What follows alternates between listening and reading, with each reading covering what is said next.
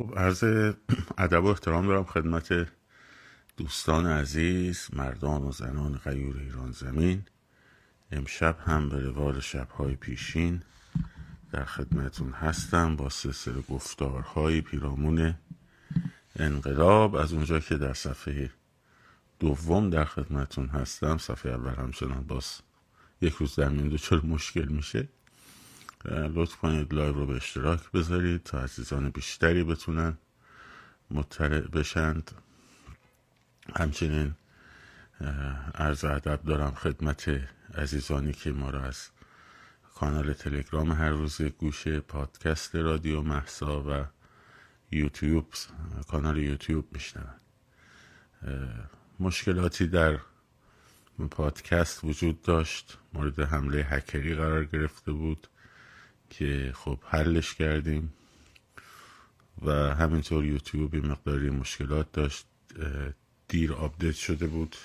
اونها رو هم در واقع درست کردیم. فعلا حالا مشکل ما فعلا با پلتفرم متاست دیگه. حالا اونم تا جایی که زورمون برسه. در واقع سعی می‌کنیم رفع رجوع کنیم. جایی هم که زورمون نرسید. خب نرسیده دیگه. حالا یکی از ماهیر الممالکه. نه حکیم الممالکه. میگه ای دل جهان به کام تو شد شد نشد نشد. نوشتنش دولت اگر غلام تو شد شد نشد نشد. این سکه بزرگی و اقبال و سروری یک روز هم به نام تو شد شد نشد هم نشد. خیلی چیزی مهمی نیست. جهان به کامت بشه بشه نشه هم نشه. این دیدگاه من خیلی دوست دارم دیدگاه کارگروه اتحاد ملی که صفحه که زدن بچه ها هم دیگه حقیقتش منم اومدم بیرون این مدار بچه ها هم انگیزه هاشون رو متاسفانه دست دادن این مقداری دارن خودشون انفرادی کار می‌کنن اشکالی هم نداره ولی اون ایده ها و داستان روتین ها و همه اینا در خود صفحه من در واقع برقراره و پیگیری میشه تا ببینیم در آینده چجوری میشه. یه گروه هایی رو در واقع بست و گسترش داد. اتفاقا موضوع بحث امروز موضوع در ادامه مبحث سازماندهی جلسه چهارم درباره کمیته یا زیرگروه اکت های انقلابی در واقع می‌خوایم صحبت بکنیم.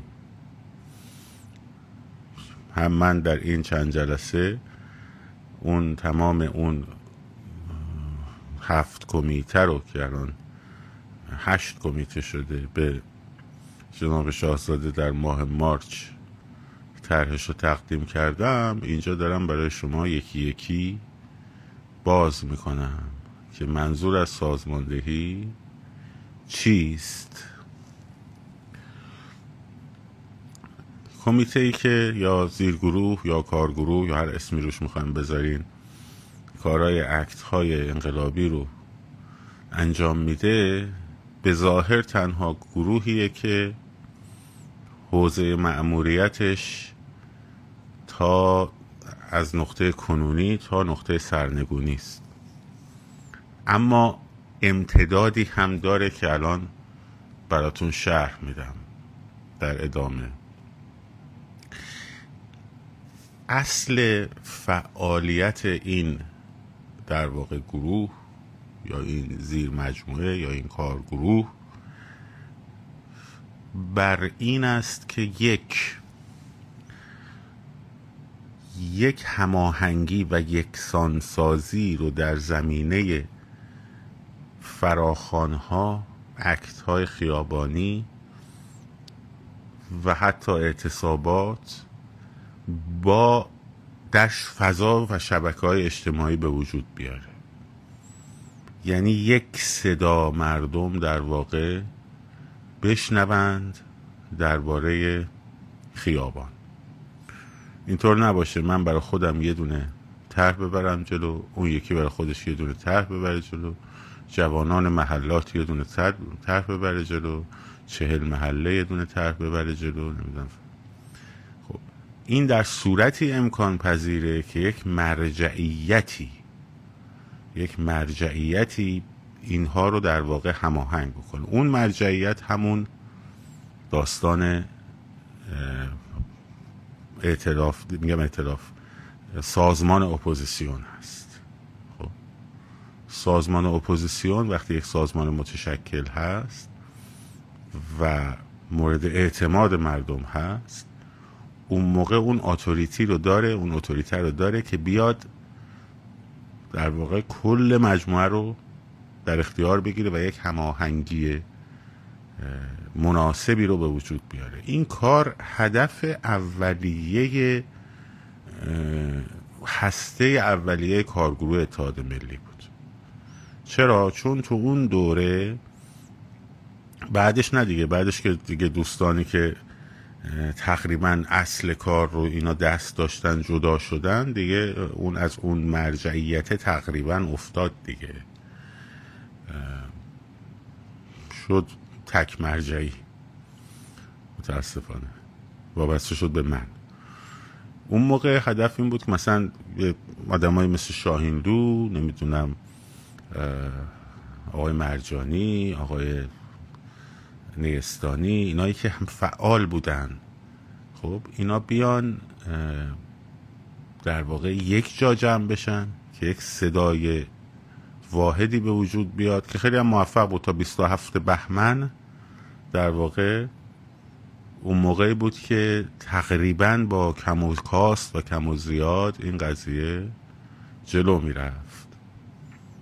و بعدش در مورد فرانسه صحبت می‌کنم مجره نکنم و بعدش در واقع خب از اون قضیه مقداری افتاد دیگه. شاینلو عزیز رفت برای ارتش مردمی و نمی‌دونم یه دی از عزیزان سر اختلاف سلیقه های سر مسئله وکالت جدا شدن و خب به هر حال به اون هدفه نرسید در مقطعی رسید.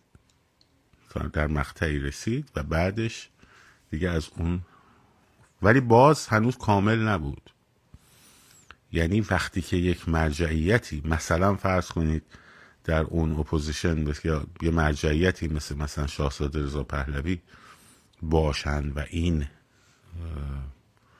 مجموعه بخواد زیر مجموعه کاری ایشون هماهنگ بکنه هم کار بکنه خب خیلی فرق می‌کنه دیگه. خیلی فرق می‌کنه قضیه. پس هدف اولش اون ایجاد یک صدای واحد و متحد در زمینه اکت های خیابانی است. این هدف اول. هدف دوم که حالا این به ترتیب اهمیت نیست من یک دو سه میگم که خیلی مسئله مهمیه. مسئله شناخت وضعیت شهرها تناسب فراخان یا روتین یا هر چیز دیگری با بافت شهری با بافت فرهنگی هر شهر حتی. خب حتی با جغرافی های هر شهر. مثلا فرض کنید در اهواز ما نمی‌تونیم مثلا در تابستون به مردم بگیم ساعت چهار بعد از ظهر بیان تو خیابون. خب خورما اونجا میپزه. وای به حال ملت. اگه ما بخوایم به همه بگیم مثلا ساعت چهار بعد از ظهر همه شهر رو بیان بیرون خب نمیشه. یا انتخاب مسیرها. انتخاب حتی تاکتیک متناسب با هر شهر. سیستم نیروی سرکوب رو در شهرهای مختلف باید بشناسیم. ممکنه در شهری که راهپیمایی جواب میده سیستم محله جواب نده. ممکنه برعکس. یه جاهایی سیستم های محله محور جواب بدن یا ترکیب این دوتا با هم جواب بدن. اینا رو باید بشناسیم. نیروی سرکوب در شهرهای بزرگ به صورت فنسی عمل می‌کنه. کتاباشون در اومده بیرون. خب. متاسفانه خیلی از اهالی opposition وقتی من باشون صحبت می‌کنم اصلا ندیدن. اصلا نمی‌دونن سیستم سرکوب تو ایران توی تهران چجوری چجوری اصلا برخورد می‌کنه. اینو همون اوایل گفتم. گفتم تفاوت شهرهای بزرگ با شهرهای کوچیک اینه که نیروی سرکوب میاد یه تور مثل یه فنس تورای چارخونه می‌ذاره رو شهر خب تقسیم می‌کنه شهر رو مثل خانه های شطرنج خب و اون بین رو میبنده که اجازه نده مثلا منطقه ای که الان فرض کنید در چهار ولی اصر تجمع هست و شلوغه از جاهای مختلف بهش اضافه بشن یا این بیاد گسترش پیدا کنه به جاهای دیگر. یعنی بعد برای اینا یهو شما می‌بینید یه نیروهای سرکوب دارن یه مسیری میرن که هیچ خبری هم نیست. میگه ای اینا چی کار می‌کنن اینجا؟ یعنی نگاه می‌کنم بچه میگه اینجا پر نیروه. هیچ خبری هم نیست پر نیروه. خب؟ این دلیل داره. اون میاد اونجا اوندان میچینه که اینا رو بتونن از هم جدا بکنن.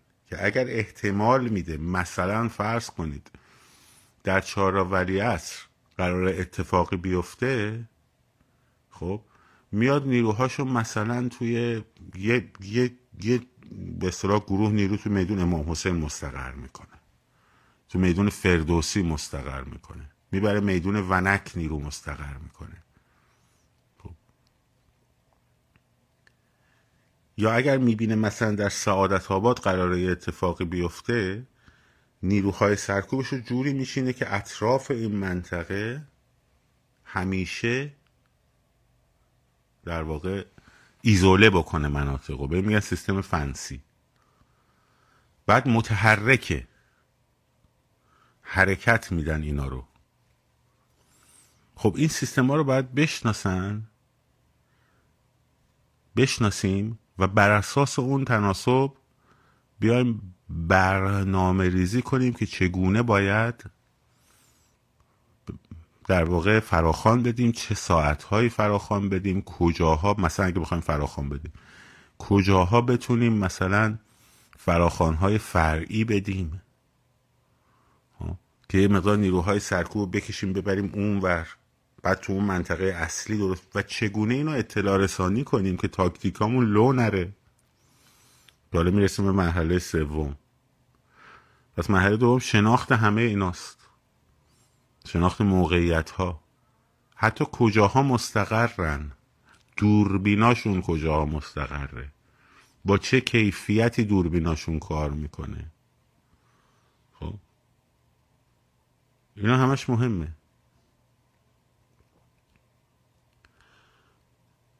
مثلا خب الان مثلا روی پاسپورت های امریکایی میکروچیپ هایی هست که این پاسپورت ها قابل track کردنه.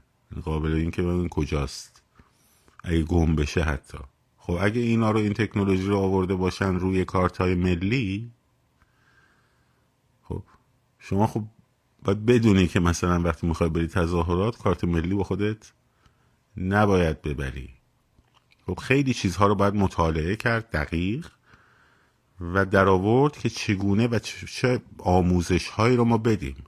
حالا بحث آموزش های تاکتیک خیابانی بعدیش میره شماره چهار و بعد.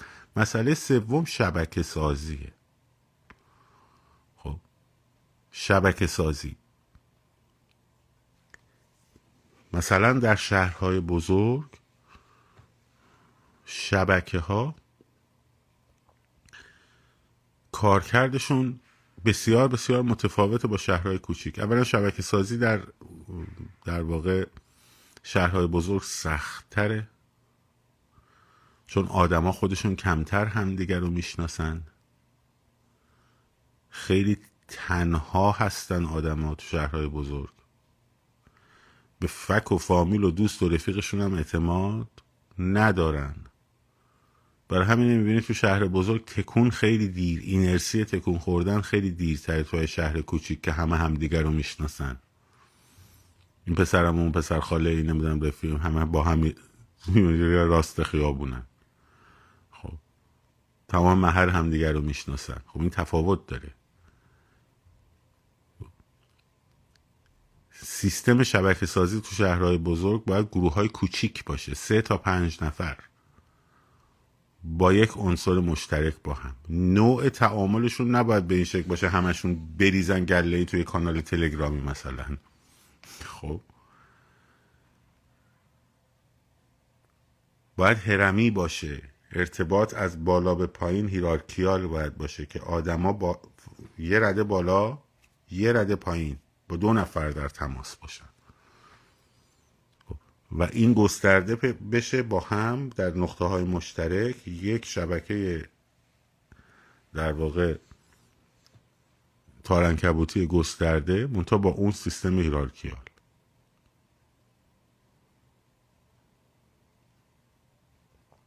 در مورد فرانسه صحبت می‌کنم. عجله نکن شلوغم نکن به جواب تو میدم. اگه تونستن تو فرانسه مثلا کاری بکنن اون وقت بهت میگم. خب اصلا تو اروپا یک بار رفتی ببینی سیستمش چجوریه. بعدم حرف کسی دیگر قبول داری برو همونجا دیگه برو همون تخریب بکن ببینم کجا رو می‌خوای تخریب کنی. ها؟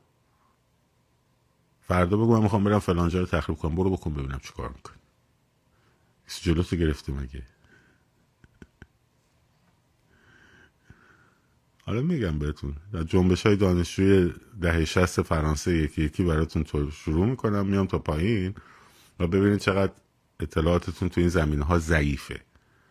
بعد برای خودتون یه چیزی میبافین. خب.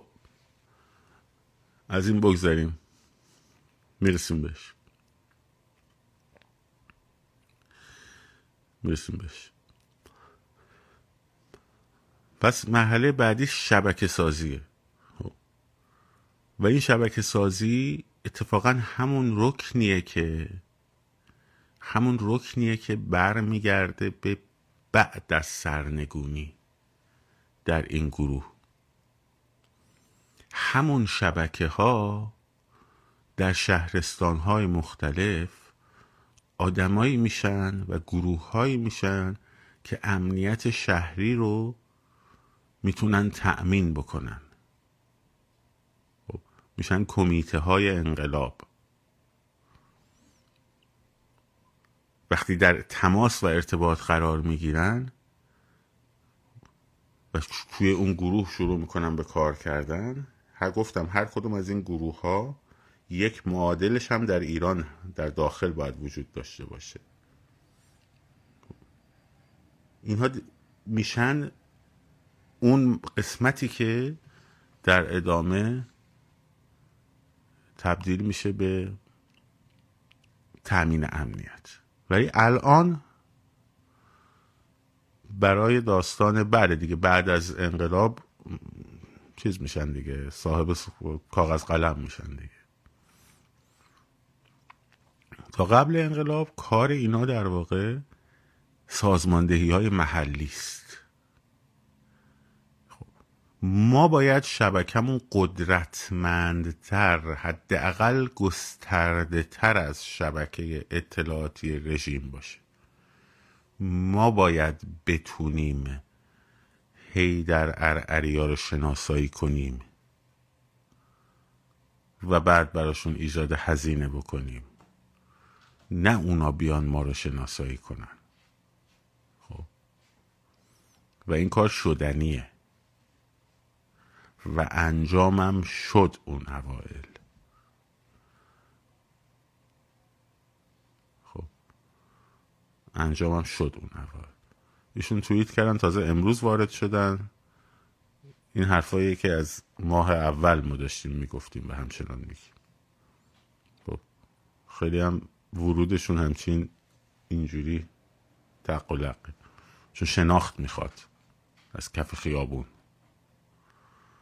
بدون شناخت از نیروی سرکوب بدون شناخت از کف خیابون نمیشه برنامه ریزی برای کف خیابون کرد. میشه فانتزی.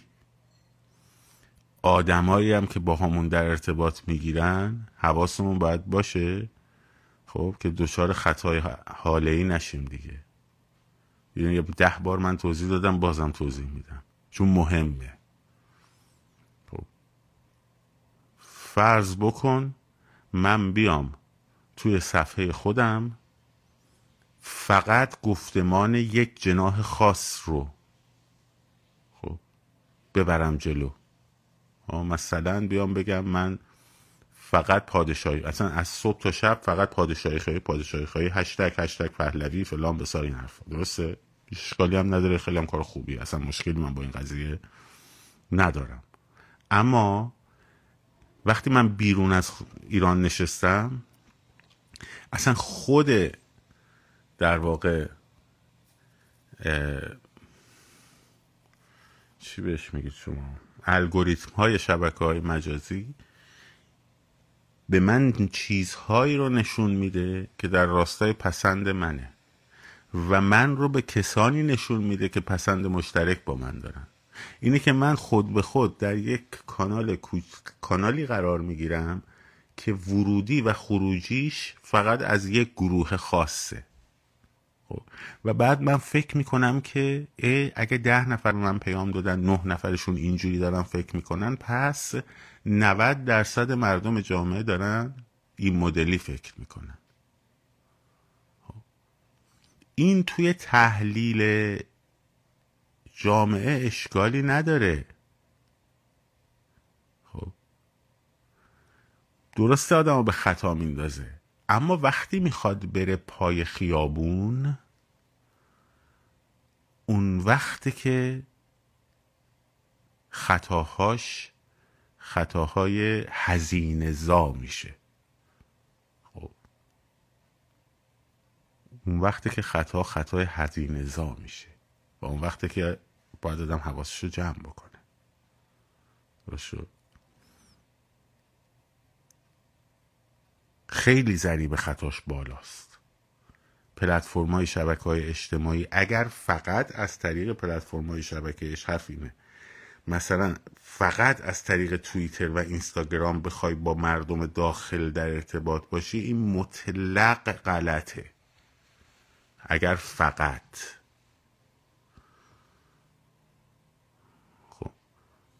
چون ذهنیتی رو برای تو به وجود میاره در خصوص کف خیابون و جامعه و مردم که این ذهنیت کانالیزه شده است. توسط چی؟ توسط پلتفرم های شبکه های اجتماعی توسط الگوریتم های اون. من الان مثلا به موسیقی سنتی علاقه دارم فرض کن. خب اون موقعی که پیج من موسیقی بود تمام کسایی که منو دنبال می‌کردن از داستان موسیقی همه کسایی بودن که تارستار و سنتور رو اینا می‌زدن. خب. هشتک های من در این زمینه بود. خب. از صد تا پیامی که برای من میومد 99 تاش در مورد موسیقی سنتی فلان فلان و من میام بگم خب آره 99 درصد جامعه علاقمندان این موسیقی هستن. خب نیستن. من دارم 99 درصد این توی این مخاطبایی که به من ارائه میشه اینجوری. خب. پس انحصار شبکه سازی به شبکه های اجتماعی پلتفرم های سوشیال مدیا یکی از بزرگترین خطاهاست. برای همینه که همه فکر می‌کنن توی شبکه های اجتماعی همه فکر می‌کنن الان رژیم سقوط کرده. خب. اینقدر واقعیت دور میشن یا در آستانه سقوطه و یک لشگر مثلا فرض کن چپ اصلا تو ایران آماده انقلابه. این خطا رو می‌دونین چه دوره کردن کیا؟ اونایی که همش می‌گفتن ما با داخل در ارتباطیم با لیدرها در ارتباطیم با لیدرها در ارتباطیم با لیدرها در ارتباطیم. خب؟ و این لیدرها هیچ وقت معلوم نشد کجا و چی رو دارن لید می‌کنن لیدری می‌کنن. و یه تصوری رو در ذهن دوستان ما به وجود آوردن که یک گروه های متشکل مثلا پارتیزان توری الان وجود داره میان تو خیابون تظاهرات که میشه نیروی سرکوب و ترق می‌زنن و تروخ می‌زنن و بنگ و بونگ و مردم پشتشون راه میفتن میان جلو. در حالی که این همه تجمع شد و هیچ لیدری سر و کلش پیدا نشد. تجه و خود جمهوری اسلامی هم وقتی می‌دونست من ذهنم اینجوری رفته روی لیدرا لیدرا لیدرا به من لیدر معرفی می‌کرد. یکی میومد میگو اما من لیدرم. گفتم دمت گرم. بعد یه عکسی هم میفرستاد مثلا پنجاه تا مثلا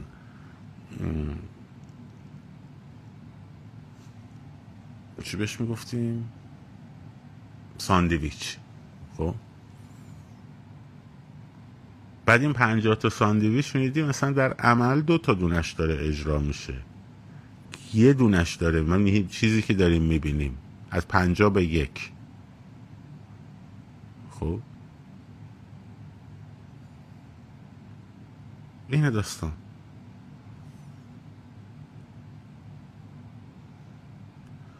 یا می‌رفتم مثلا درب آهنی مسجد و مثلا میسودن فیلم می‌گرفتن واو! خیلی هاشو خودشون می‌کردن ها. میفرستادن برای ماها که بگیم واو. خب این خطاهای شناختی؟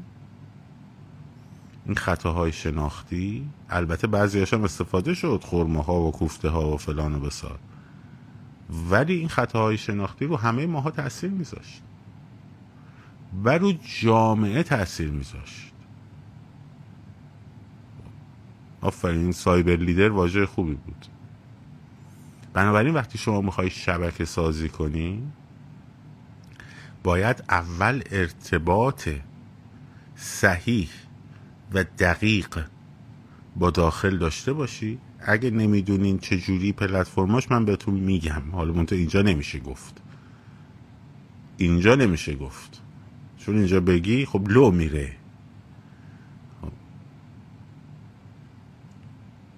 باید اون ارتباطه به وجود بیاد. تو بتونی صدای مردم ایران رو بشنوی که بتونی صداشون رو منعکس کنی اگه می‌خوای منعکس کنی. اگرم می‌خوای براش برنامه ریزی کنی باید بتونی گفتگو با همه اخشار. باید تابع هدف برای اینا مشخص کرد. خب.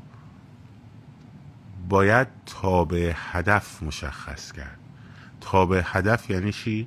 یعنی اینکه شما اول بری تو اصناف. معلما بازنشسته ها دانشجوها موسیقی دانا می‌دونین همین بچه های موسیقی همین بچه های دانشگاه هنر و دانشگاه هنر رو چقدر کار کردن اون اوایل. دو سه تا از اون تولید کننده هاش مستقیم دوستای خود من بودن با من در ارتباط بودن. خیلی من خودم اولین بار منتشر می‌کردم دیگه. خب. چرا؟ چون شبکه وجود داشت. خب این شبکه باید بره از داخل اصناف. باید ارتباط بگیره. در ایمیلی که من سال 2017 یا 18 زدم به اون موقع اون شورای ملی بود. خانم گلستان اینا بودن. ایمیلشو من دارم. نوشتم اپوزیسیون تا حالا بیلبورد بوده. فقط می اومده جنایت های رژیم رو رسوا می‌کرده. از الان باید تبدیل بشه به شبکه هایی در اصناف مختلف. که بعد اومدن یه چیزی درست کردن به اسم دیدبان مثلا فرهنگ و هنر گفتم آقا دیدبان ما نمی‌خوایم. خب اصلا هم احتیاجی نداره اینا بیاد رو در فضای مجازی. خب یا در فضای رسانه ای شما باید اول برید سراغ گروه های اجتماعی و در اونجا شبکه سازی کنیم جامعه یک طیف وسیعیه که تو اون اگه بخوای بگیم مثلا بگیم آقا ما بریم با جوانان در ارتباط قرار بگیریم. من گفتم بیلبورد نگفتم بیلا. بیلبورد یعنی نمایش بده خب؟ بریم با مثلا نسل جدید با نسل جدید در ارتباط بگیریم. خب تو نسل جدید خب بسیجی هم توش هست. ارعری هم توش هست. انقلابی هم توش هست خاکستری هم توش هست. خب.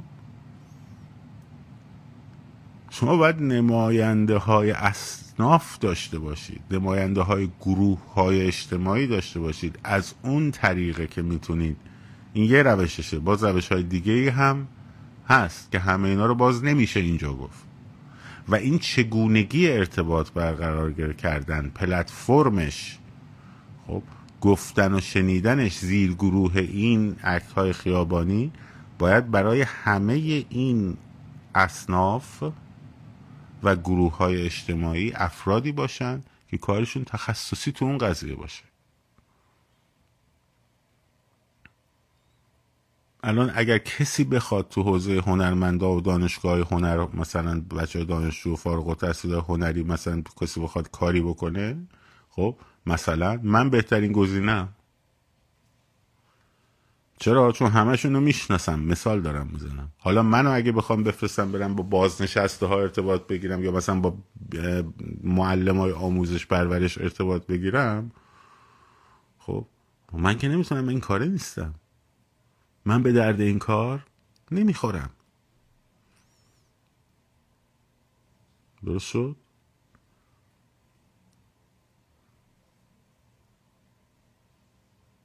پس این داستان شبکه سازی یک کار خیلی خیلی فراتر تخصصی تر دقیق تر از چیزیه که بخواد از طریق پلتفرم های شبکه های اجتماعی انجام بشه.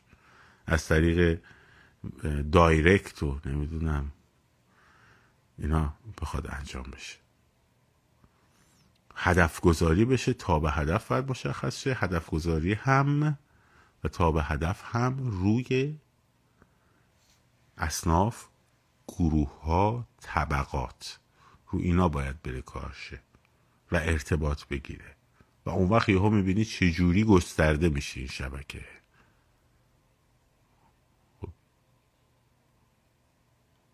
شد؟ اینم پس یه مسئله است. خب.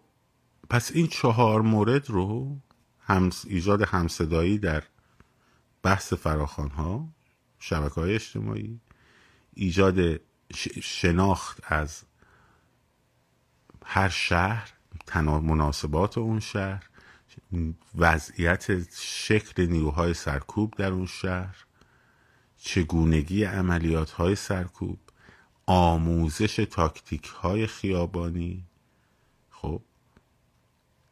و شبکه سازی هدفمند و هوشمند.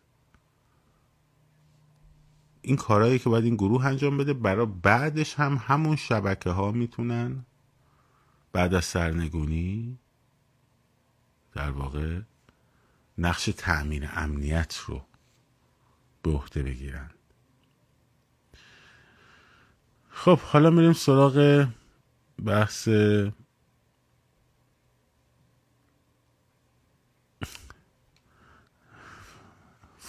فرانسه.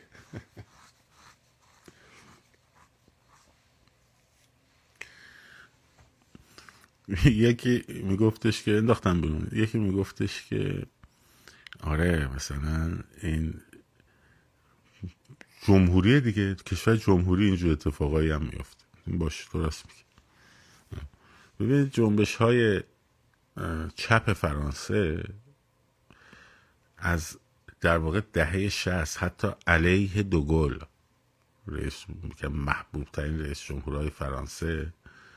خب شکل گرفت تحت تاثیر اندیشه های چپ اکزیستانسیالیستی بود. تاثیر سارتر بود بیشتر. خب تا مارکس و لنین. چیزی که بعدا تبدیل شد به چپ گلوبالیسم. علی در از ابتدای قضیه خب فرانسه از این اعتراضات خیلی دیده بسیار دیده. خب دفعه اولش هم نیست این قضیه. منتهای مراتب داستان کشورهایی که توش مثل کشور مثل فرانسه مثل آمریکا مثل نمی‌دونم آلمان خب اینا داستانشون اینجوری نیستش که شما مثلا چهار نفر یه جا جمعشن بیار با پینت پال بزنن بهشون که یا بندازنشون تو ون وردارن بهشون مثلا تجاوز بکنن که خب. نیروهای پلیس اونجا اصل کارشون اینه که اجازه ندن کار به خشونت بکشه. ولی عموما هم خشونت رو مثلا فرض کن اونا سنگ پرت می‌کنن شروع می‌کنن برخورد کردن اینا مثلا یه گازشگاور می‌زنن بینشون.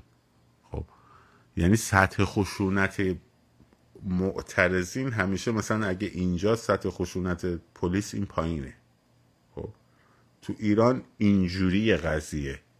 سطح خشونت نیروهای امنیتی اینجاست. این پایین این طرف را داره میره. پنج نفر جمع میشن بدون اینکه بفهمن برای تظاهرات اومدن یا برای خرید اومدن بهشون بال می‌زنن. خب تو چشمشون ساچمه می‌زنن. شما این کار رو توی فرانسه انجام بده. خب. البته جامعه حساسه. اگه مثلا توی یه شهر این کارو بکنن کل تمام شهر میریزه بیرون. تمام کشور میریزه بیرون. جامعه روی مسائل حساسه. خب کشور دموکراتیک رسانه های آزاد دارن پوست حکومت رو می‌کنن اگه بخواد این کارو بکنه. ولی فرض کن اینجوری بخوان بکنن. خب نطق نمی‌تونن بکشن. کما اینکه در دوران ناتزی نطق نتونستن بکشن. پوستشون رو در می آوردن اینا بخوان چهار نفرشون بیاد تو خیابون نطق بکشه. خب. سری گشتاپا میگرفتشون می‌رفت باباشون رو در می آورد خب کو اونجا اون موقع اعتراضاشون کو اون موقع تبدیل شدن به ارتش مقاومت که دوگل توی لندن اینا رو سازماندهی می‌کرد و انگلیسا بهشون اسلحه میرسوندن. حالا باز نگید حالا که اینجوری ما هم بریم بشینیم با باشه. اگه جایی پیدا کردین که بهتون کاغذ قلم برسونن خب آموزش بدن خب. همین مسئله Black Life Matters در امریکا مگه نبود؟ خب. اون جمعیت عظیم میومد خب. یه جاهایی می‌رفت درگیر می‌شد با پلیس یه جاهایی می‌رفت مغازه ها حمله می‌کردن گروه های چپ که همین واشنگتن وقتی که اینا می‌خواستن بیان جلوی شیشه های مغازه ویترین های مغازه ها رو چوب میکش می‌زدن با تخته که اینا حمله نکنن به مغازه ها درست شد؟ با چی رو با چی دارین مقایسه می‌کنین؟ شما مردم بند خدای ایران شب که میان مثلا شب توی محله طرف شعار میده میان میگیرنش میبرنش حکم براش می‌برن اقدام علیه امنیت ملی فلان بسار اعدام می‌کنن به خاطر آتیش زدن یه دونه سطل زباله. طرف رو اعدام می‌کنن. تو فرانسه کدوم از این حرفا بود؟ آره یکی از اونایی که گفتن تو ایران هر یه نفر کشتشه هزار نفر پشتشه بعد همه قایم شدن یکیش خودت بودی. خب یکی از اونایی که قایم شد خودت تو بودی. آره.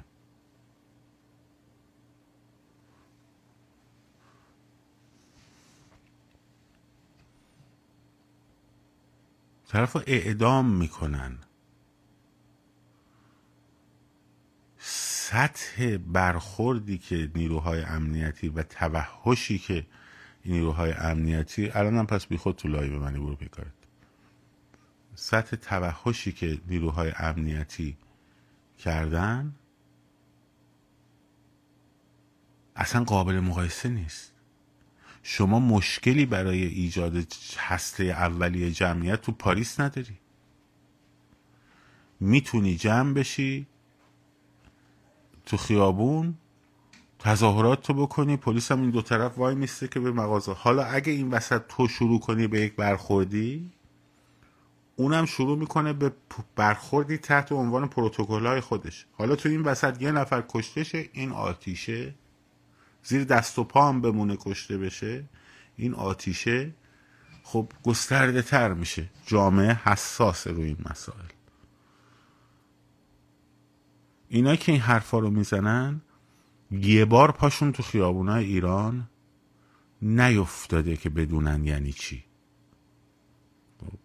یه بار پاشون تو خیابونای ایران نیفتاده.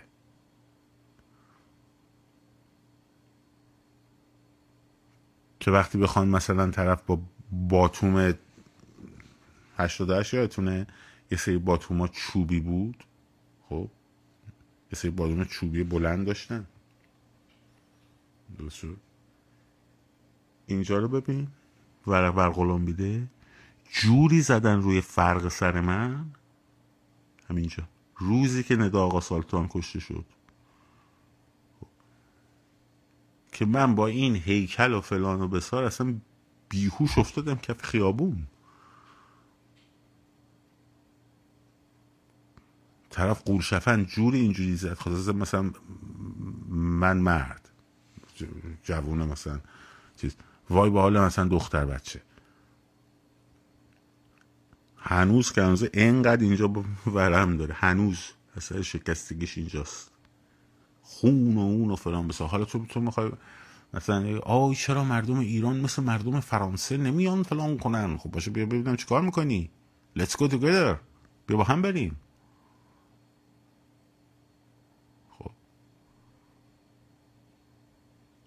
در این که جامعه در کشورهای دموکراتیک حساسیتش خیلی بالاتره بحثی نیست. اتفاقا اگر که این حساسیت نبود جامعه هم به دیکتاتوری می‌داد. این درسته. در اینکه یک جامعه احساس مسئولیت می‌کنه که در برابر اتفاقاتی که میفته احساس مسئولیت می‌کنه و حساس نسبت به این قضیه این کاملا درسته. دهه ها دموکراسی دهه ها رسانه آزاد دهه ها شناخت مردم از حقوق شهروندی و جنگیدن برای حقوق شهروندی و دموکراسی پشت سر این جامعه هاست. شوخی نیست. در همین امریکا وقتی مثلا یه قضیه جورج فلوید اتفاق میفته خب کل ایالت ها بلند میشه درش تردیدی نیست. حالا مثلا تو جامعه ما بله. خیلی اتفاقا میفته اینجوری نگاه می‌کنی میگی اینو گفتم دیگه گفتم جامعه که تشکیل بشه از به قول آرنت حیوانات اقتصادی طرف فکرش فقط معیشت خودشه.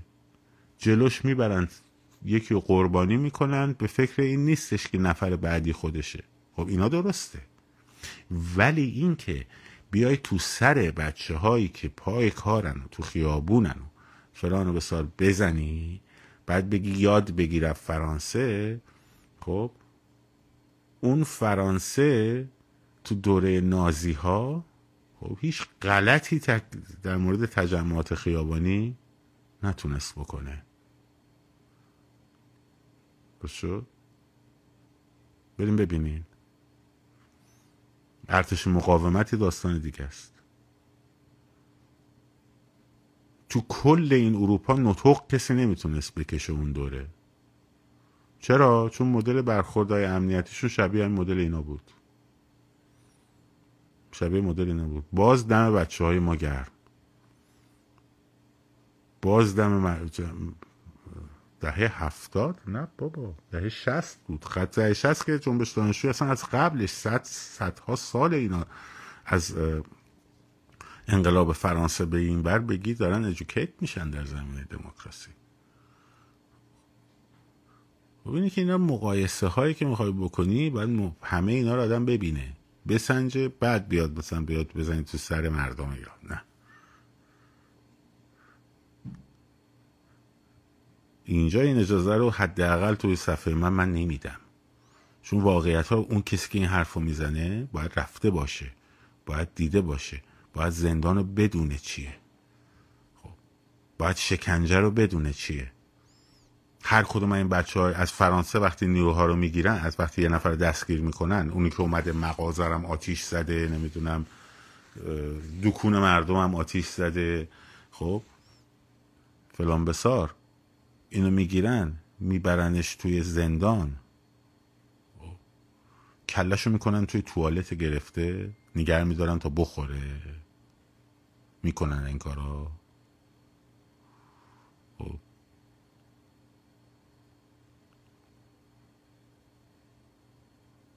چهل ساعت سر پا نگرش میدارن رو به دیوار.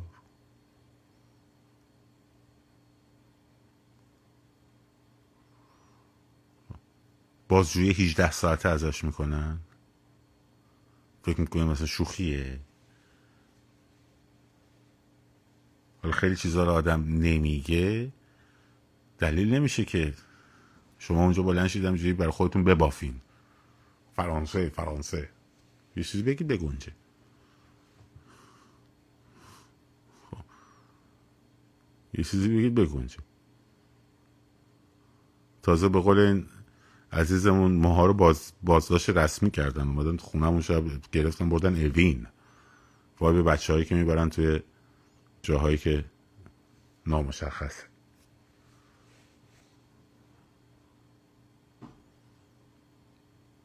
این داستان. دم بچه های ما گر اصلا اینو من نمیپذیرم. بعد میگن آقا ما گفتیم فلان تو گفتی این هکتا فلان ما گفتیم آقا جون تو روز وقتی برید اینجا یه جایی رو نورانی کنید که مثلا مثل پمپ بنزین یک انفجاری از نور به وجود بیاد چهار نفرم مردم عادی کشته بشن خب این میشه عملیات که همه دنیا اینو به عنوان عملیات فلان می‌شناسن. طرف فراخان داده بود ساعت چهار بعد از یه طرف خیابون راهپیمایی اون طرف خیابون تخریب. چهار بعد از ظهر. خب. اصلا کار پارتیزانی میاد تو کار فراخان اصلا کار پارتیزانی میاد تو سوشیال مدیا؟ کار پارتیزانی کسی گردن می‌گیره؟ نه ما گردن می‌گیریم وجودش هم داریم. خب بگیرید ببینم چیکار کردین. ببینم چیکار کردین. آه؟ من نگفتیم تو هر خیابونی باید یه بانک سوخته باشه. خوکو خب دو تاشو نشون بده دیگه لامسته خب دو تاشو نشون بده ببینیم.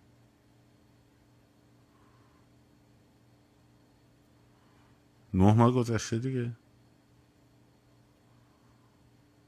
لیدرام که بودن. لیدرامون لیدرامون لیدرامون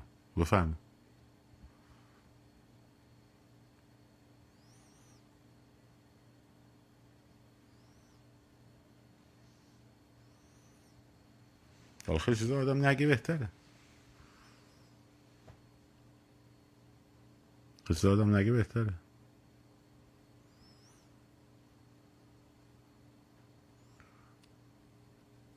بنابراین فیلم هندی نیست. داستان. فیلم هندی نیست. کارتونم نیست. خب؟ واقعیتیه به اسم خیابون که باید بشناسیش تجربهش کرده باشی با کسایی که تجربهش کردن در ارتباط باشی. خب. و نیروی سرکوب رو بشناسی و بدونی بتونی که اینا رو جهدهی کنی سازماندهی کنی. و کار عملیاتی نه به مفهوم عملیات انگار ستاد عملیات ژنرال ژوکوفه خب با 300 لشکر می‌خواد بره برلین رو بگیره. نه کار عملیاتی یعنی کار عمل و اینکه بدون آقا چی می‌خوای و چه ظرفیتی و مردم دارن. برای چه کاری چه ظرفیتی رو دارن؟ یه آقایی آوردیم اینجا. خب به ظاهرم خیلی معدب بود. می‌گفت من ژنرالم خب بعد فهمیدیم گروبان قندلی هم بیش نیست. بهشون بودم آقا تو که میگی که این مثلا با این کاغذ قلم اصلا چند درصد بچه ها می‌دونن که کاغذ قلم رو چجوری باید بگیرن دستشون؟ مچشون اینجوری بگیرن اینجوری بگیرن. نه سربازی همه آموزش دیدن خب سربازی آموزش با کمری دیدن لامصب تو کدوم پادگان؟ به من, به من یه پادگان نشون بده تو سربازی آموزش کمری دیده باشه طرف. خب. بعد همه ماها آموزش دیدیم. من همین الان مثلا می‌تونم مثلا نگاه کنم و بازو بسته کنم اینو. بعد خیلی خوب حالا تونستم. اصلا هستش خب برسون لام برسون دیگه. بگو اینا رو بگیر. بیا این پارتی اومد. والا اونایی که تو ارتش بودن جسه چیزشون بود؟ اونایی هم که تو سپاه بودن. کلاشنیکوف بود. خب یه دوره آموزشی هم می‌دیدن که تهش این بود که اینو چیز خالی رو بتونی بازو بسته کنی. خب بتونی کلاخپر بری و نمی‌دونم پامرغی بری و خمپاره بندازن پخش کنی خود تو زمین و کلاس عقیدتی بود و کلاس تاکتیک بود و نمی‌دونم مرز جغرافیایی چیه نمی‌دونم حد فلان چیه. خب حد تاکتیکی چیه حد جغرافیایی هم هم چه تو یه بارم میبردن مثلا میدون تیر تو بتونی چهار تا دونه مثلا با گیرینوف یه دونه مثلا شلیک بکنیم بعد حالا حالا می‌خوای مثلا با این خب خیلی خوب. جمعشون کن دیگه. جمعشون کن بهشون برسون. لامصب خب کو؟ نتیجهش خروجیش.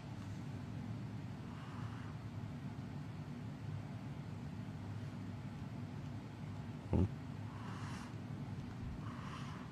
والا انقدر ما دوره سربازی بچه هم تشریف داشتن که کیسه فریزر میکشیدن روی کاسهشون که آش که میزن توش اون کیسه فریزر بخورن مجبور نشن آشو بشورن.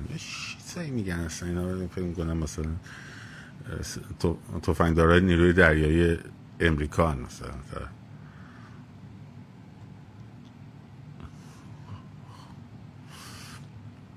خب الان اگر که عزیزی نکته نقدی چیزی داره بنویسه و ما بیاریمش بالا در خدمتش باشیم. تا الان اگه رکوست داده رو کار نداریم ولی اگه کسی الان نقدی داره بنویسه. ایشون هنوز اینجا هستن؟ خب. ما تو صفحمون یه مگس اون برای پیندون چیز کرده بودیم. بنویسید که می‌خوایم بیان بالا و نقد دارین. در خدمتون هستم. همینجوری رکوست ندین. آره.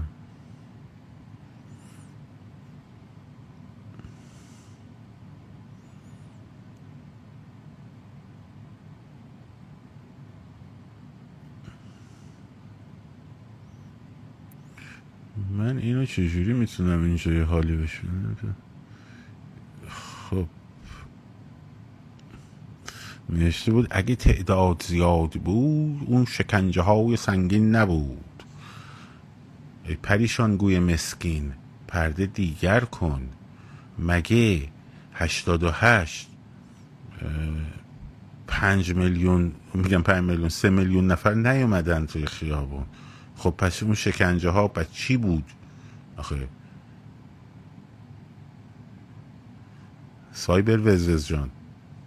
ربطی نداره. خانم آرزو می‌خوان ما رو نقد چکمون رو نقد کنید. نقدینه که تمام شده. خب. در مورد جناب رابرت ماسمالی. خب اینا هر روی یادتونه من به شما گفتم که همچینم نیست که اینا گفتمانشون بتونه راحت بره جلو خب گفتم صداهای دیگه هم میشنوید از داخل آمریکا خب. وقتی دوتا دوتا حزب میان میشینن یه لایحه رو می‌برن توی مجلس برای اینکه دست دولت رو ببنده که نتونه در واقع هر کار دلش می‌خواد بکنه یعنی گفت یعنی گفتمان موازیش گفتمان اپوزیتش روش کار شده. خب؟ روش کار شده. درست شد؟ مدت خاص روش کار شده. و داره میره جلو. و حالا ممکنه برگرده طرف. ممکنه برگرده. اینجوری نیست. همه بگن که آی صدا خوبه بچه ها صدا خوبه؟ ولی اینجوری هم به این سادگی نیست که آقای بلینکن و داره دسته. بتونن که به سادگی این قضیه رو حل بکنن. دم انتخابات هم الان داره نزدیک میشه. اینا کلا ماجراشون یه مدتی که بگذره. از ایران میاد کلا ذهنیتاشون بیرون. دموکرات ها انقدر درگیر میشن این داستانشون فرق می‌کنه. الان اوج دست و پا زدن اینه که اینو ببندین ببندین بتونیم ببندیم ولی همچنین ساده نیست براشون. یواش یواش روزگارشون سخت و سخت تر میشه. نه رفته مرخصی دیگه. دارن روش این چیز می‌کنن تحقیقات می‌کنن. عملا میره. یعنی حالا باز اون داخل یه چیزایی هست دیگه. یه ارتباطاتی هست دیگه.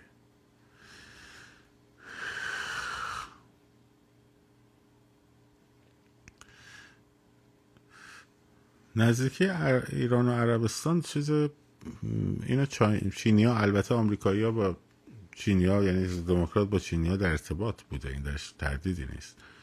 خب نزدیک نزدیکی عربستان به ایران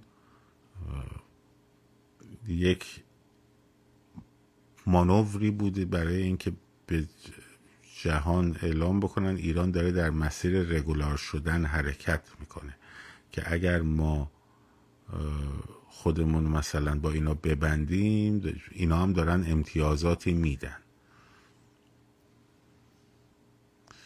بله من مقال... نیویورک تایمز خوندم اون مقاله رو.